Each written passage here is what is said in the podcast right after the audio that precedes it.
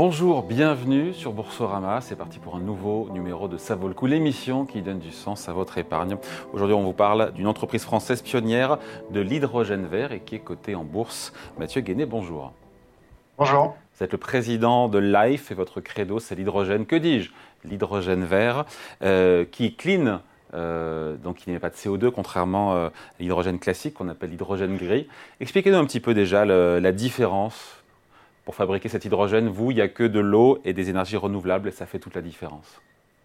Exactement, l'hydrogène est présent un peu partout, mais pas à l'état pur. Il faut donc l'extraire de quelque chose. Et si on l'extrait du pétrole, du gaz fossile, ça émet beaucoup de CO2. C'est ce qu'on fait à 96% aujourd'hui. Pour produire de l'hydrogène vert, de l'hydrogène renouvelable, on va plutôt l'extraire de l'eau plutôt que les énergies fossiles. Et pour l'extraire de l'eau, H2O, le H de H2O, c'est de l'hydrogène, il faut de l'énergie. Et quand on utilise de l'énergie verte, que ce soit éolien ou solaire, on arrive à produire un nouveau gaz qui est carburant de la mobilité, qui est un nouveau gaz pour l'industrie, qui est complètement vert parce qu'on n'émet rien d'autre que l'oxygène au passage et on n'a utilisé que l'énergie renouvelable pour le produire. Voilà, donc ce marché-là aujourd'hui c'est 4%, 96% c'est de l'hydrogène gris, donc euh, le marché a un avenir euh, très prometteur. Après vous n'êtes pas les seuls j'imagine sur ce créneau-là ou vous avez une technologie qui est, euh, qui est bien à vous, qui est originale? Alors, on n'est pas les seuls euh, à vouloir produire de l'hydrogène vert, on est les seuls en France aujourd'hui à en produire de façon industrielle. On a toujours le monopole de la production et de la livraison d'hydrogène vert en, France. Bien qu'on ait des grands groupes euh, industriels en France, ce sont souvent dans l'énergie les petites entreprises qui font émerger de nouvelles solutions, que ce soit le biogaz, l'éolien ou le solaire. Toutes ces nouvelles énergies ont été faites d'abord par des petites entreprises. Et donc, c'est nous qui produisons de l'hydrogène vert et qui sommes en capacité de le livrer aujourd'hui en France. Aujourd'hui, on a sept sept autres usines en cours de construction euh, en Europe. Et donc, oui, euh, aujourd'hui on est pionnier. Demain, il y aura plein de gens qui produiront de l'hydrogène vert et c'est tant mieux. Ça veut dire que le marché est incommensurable. Parce que l'hydrogène vert, il faut l'expliquer, est indispensable euh, si on veut réussir notre décarbonation, la décarbonation de l'économie moins émettre de CO2, respecter notre trajectoire carbone compatible avec l'accord de Paris et donc mm. limiter le réchauffement climatique. Et donc, euh, expliquez-nous pourquoi d'ailleurs, pourquoi l'hydrogène, pour vous, est indispensable justement pour décarboner notamment l'industrie, mais pas que, mais aussi peut-être euh, la mobilité. Voilà, ce nouveau carburant de la mobilité, qui est produit à partir d'eau et d'énergie renouvelable, permet d'alimenter notamment ce qu'on a du mal à décarboner avec nos technologies actuelles, que ce soit les batteries ou le, biogaz. On a du mal à décarboner notamment les camions, les bus, tout ce qui roule très longtemps tout ce qui tire des très lourdes charges. Et donc là, l'hydrogène est une solution indispensable et reconnue. Et d'ailleurs, il y a une réglementation européenne qui est maintenant en place avec euh, des stations-service à hydrogène qui seront obligatoires le long des grands corridors où il y a beaucoup de camions qui passent en Europe, tous les 200 km d'ici 2030. Donc ça, c'est reconnu au niveau européen. Et puis, euh, à parité en termes d'émissions de CO2 euh, avec le transport, avec la mobilité, il y a l'industrie. Dans l'industrie, vous avez l'industrie de l'acier, l'industrie de la chimie, qui produit tous les matériaux dont on a besoin pour fabriquer les choses qu'on utilise au quotidien, euh, que ce soit des encres, des plastiques, des résines, des choses comme ça, qui utilisent beaucoup d'hydrogène. Et là, on ne peut pas remplacer de l'hydrogène, une molécule chimique, par un électron, une batterie, une éolienne. L'hydrogène qu'on utilise, qui est d'hydrogène fossile, on le, remplace, on le remplace par de l'hydrogène vert, et du coup, on arrive à décarboner toute l'industrie de la chimie, et l'industrie de l'acier est aussi en train de se décarboner grâce à cet hydrogène. C'est deux tiers de nos émissions de CO2 euh, dans l'industrie qui peuvent être adressées grâce à l'hydrogène. C'est un gros potentiel. Si on a la technologie pour faire de l'hydrogène vert, euh, à l'échelle, j'ai envie de dire, pourquoi est-ce que le marché est encore si petit, encore une fois si prometteur Il faut voir le verre d'eau à moitié, à moitié plein. Euh, c'est une, excellente question. Euh, toutes les technologies ont démarré à un moment. L'éolien, ça a démarré, démarré, il y a 20 ans. Le biogaz, ça a démarré il y a 10-15 ans. C'est la maturation technologique qu'il a fallu. Il faut savoir que les technologies de l'hydrogène, notamment pour les voitures, c'est des technologies qui ont été inventées par la NASA pour ses missions Apollo. Donc, c'est des choses qui ont mis beaucoup de temps à maturer. Ça a été d'abord des choses très chères, et puis la R&D a fait baisser de coûts euh, toutes ces technos. Et aujourd'hui, vous avez des voitures à hydrogène, donc les coûts sont compatibles avec la consommation très large. Et puis c'est pareil, pour produire de l'hydrogène, il faut des électrolyseurs, ces machines qu'on utilise pour euh, extraire l'hydrogène de l'eau. Il faut de l'énergie éolienne, l'énergie solaire pas chère. Et aujourd'hui, on a une prise de conscience de la nécessité de se décarboner, on a la réglementation, on a les technologies qui arrivent à maturité et si on les passe à l'échelle, elles vont être moins chères. Et c'est ce, cette conjonction de fait qui fait qu'aujourd'hui, on arrive à un décollage formidable de l'hydrogène. Avec un coût qui est compétitif, encore une fois, quand on voit, vous direz, un pétrole cher, ça fait aussi vos affaires, puisque ça rend peut-être encore plus facilement compétitif cette, cet hydrogène vert. Alors, le, le coût, oui, euh, est compétitif dans certaines applications. Euh, par exemple, notre unité de production en Vendée, euh, on n'a eu que 12% de subvention. Donc, si vous voulez, on l'a financé à 88% en fonds propres. Ensuite, il y, a des, il y a des sociétés qui investissent dans des bornes de recharge, donc les stations qui distribuent de l'hydrogène, comme Avia, Bretéché, sans subvention, avec des gens qui achètent des véhicules. Donc, oui, ça marche aujourd'hui. Demain, on a une énergie qui est de plus en plus rare l'énergie fossile, de moins en moins acceptée, de plus en plus taxée, donc qui va être de plus en plus cher face à une énergie renouvelable qui est de plus en plus acceptée, de plus en plus demandée, de plus en plus aidée et qui est de moins en moins chère. Donc en 2028-2030, tout ce qui est hydrogène vert sera moins cher que l'hydrogène gris, l'hydrogène fossile, avec Aujourd'hui, quel est l'écart de prix entre les deux Aujourd'hui, il y a à peu près 30% d'écart de, prix sur certaines applications et sur certaines applications, on est au même prix déjà aujourd'hui. Hmm. Pardon, hmm, cette question, elle est vraiment c'est une question de béotien, mais euh, une voiture euh, qui fonctionne ou un camion à hydrogène, il y a bien une, batterie, euh, c'est une voiture électrique avec une batterie électrique qui est alimentée par l'hydrogène, c'est ça? Alors c'est une bonne question. En fait, la, voiture à hydrogène a un réservoir d'hydrogène.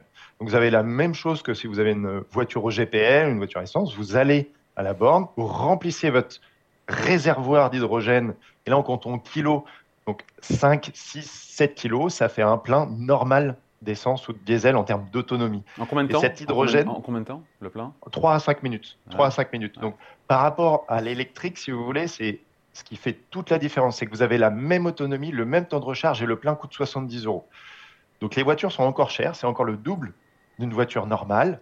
Mais c'est un peu comme les, les, Tesla, si vous voulez. Le modèle S, euh, il y a 10 ans, il était à 150 000 euros. Et puis maintenant, vous avez un modèle 3 qui est à 40 000 euros sur des véhicules comparables. Donc il faut 10 ans de décroissance des coûts pour arriver à des, des coûts comparables. Mais la techno est là. Et vous avez la même autonomie qu'une voiture essence, le même plein, le même temps de recharge, le même, euh, le même prix. Et cet hydrogène va, être utilisé par non pas un moteur à combustion, mais ce qu'on appelle une pile à combustible. Désolé pour le nom barbare. En fait, c'est une réaction chimique. Et pour la première fois, la femme et l'homme sont suffisamment intelligents pour pas brûler l'essence dans le moteur, mais en faire une réaction chimique qui ne fait pas de bruit et qui crée de l'électricité au passage, qui fait avancer cette, euh, cette voiture. Hmm. Mais le marché pour, pour les... Ouais, allez-y, pardon. En sortie du pot d'échappement, la beauté de cette technologie, c'est que en sorte, vous avez de l'eau, exactement. Bon, et après, on se dit que juste, et après, on continue, mais sur, les voitures, le marché même, euh, c'est même pas balbutiant, on est au tout début. Est-ce qu'il y a un moment donné où la voiture hydrogène sera plus compétitive ou pas que la voiture électrique à, à batterie? Je, pense que si euh, elle est au même coût, ce, sera bien. Il n'y a peut-être pas besoin qu'elle soit euh, plus compétitive. En fait, vous avez une voiture à hydrogène qui permet de rouler 700 km et qui permettra de rouler 1000 euh, km. Vous avez des voitures à batterie qui utilisent beaucoup de matériaux rares. Aujourd'hui, une Tesla, vous avez déjà une demi-tonne de batterie. Pour avoir le double d'autonomie, il faut en mettre le double. Hein. Il n'y a pas beaucoup de choix, c'est la chimie. Donc, vous avez des voitures, qui sont très lourdes, qui sont très consommatrices de, de métaux rares. Donc, il vaut mieux avoir des petites voitures électriques et des voitures à hydrogène pour, le, pour tout ce tout ce qui est long trajet. Par contre, si vous voulez, l'hydrogène ne démarre pas par là. Il démarre par les camions, il démarre par les bus, il démarre par les usages où de toute façon, on ne se pose pas la question. Il n'y a pas de batterie qui est capable de faire ça. Donc, on démarre par là. Et après, on verra, si vous voulez, si la voiture va être très largement répandue. Mais vous avez aujourd'hui 54 millions de camions qui roulent sur nos routes en Europe et on n'a pas de solution. Moins de 1% à décarboner. Donc, c'est déjà un gros challenge. Mathieu Guéné, sur vos unités de production, vous en avez 17, vous avez dit, c'est ça? Parlez-nous un petit peu des différents sites, notamment ceux qui sont en Alors aujourd'hui, on a 7 unités en cours de construction. On a deux dont j'aimerais vous parler. Une qui est en Vendée, qui euh, s'alimente à partir d'énergie éolienne. Donc on a des éoliennes qui sont là depuis 20 ans, qui sont amorties et qui alimentent euh, nos usines. On n'est pas propriétaire des, des éoliennes, on a construit l'usine qui produit de l'hydrogène à partir d'eau de mer qu'on dessale et d'éoliennes très peu de consommation d'eau de mer, 30 mètres cubes par jour maximum, c'est ce qu'un robinet de cuisine peut vous faire, très peu de consommation d'eau.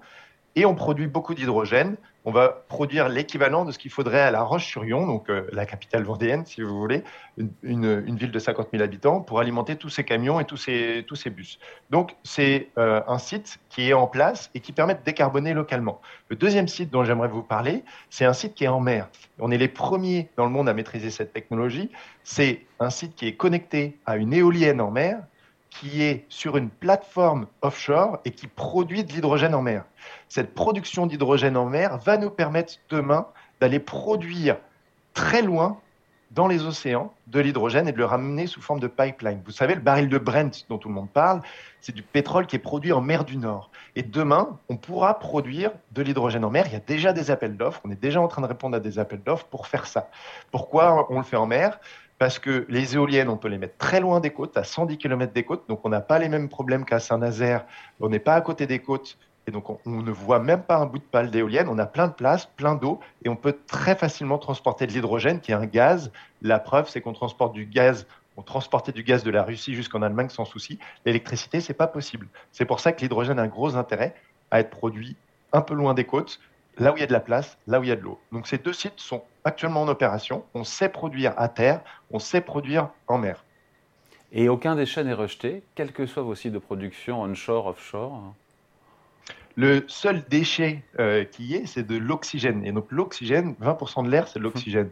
Et nous, on utilise de euh, l'eau pour produire notre hydrogène. On ne rejette que l'oxygène. L'oxygène et l'eau, c'est la vie, donc life. Voilà. Vous me disiez que vous êtes un pionnier, une pépite euh, dans l'hydrogène vert. Qu'est-ce qui se passe le jour, c'est déjà le cas, où tous les grands groupes énergétiques euh, ou pas s'y mettent? Alors, si on regarde l'histoire, les, groupes énergétiques ne se mettent pas d'eux-mêmes à faire des choses. Ils rachètent. Total a jamais fait des batteries, ni des panneaux solaires, ni des éoliennes, ni du biogaz. Ils ont racheté Fonroche, ils ont racheté Saft, ils ont racheté euh, Eren, etc. EDF n'a pas démarré le renouvelable. EDF a racheté SIF de Paris Moratoglou. Donc, ce que vont faire ces grands groupes, que ce soit Engie, Total, EDF, c'est qu'à un moment, ils vont racheter des entreprises qui auront su développer des portefeuilles de projets, des technologies. Mais, Donc, c'est le euh, destin de Life que de finir euh, au sein d'un grand groupe?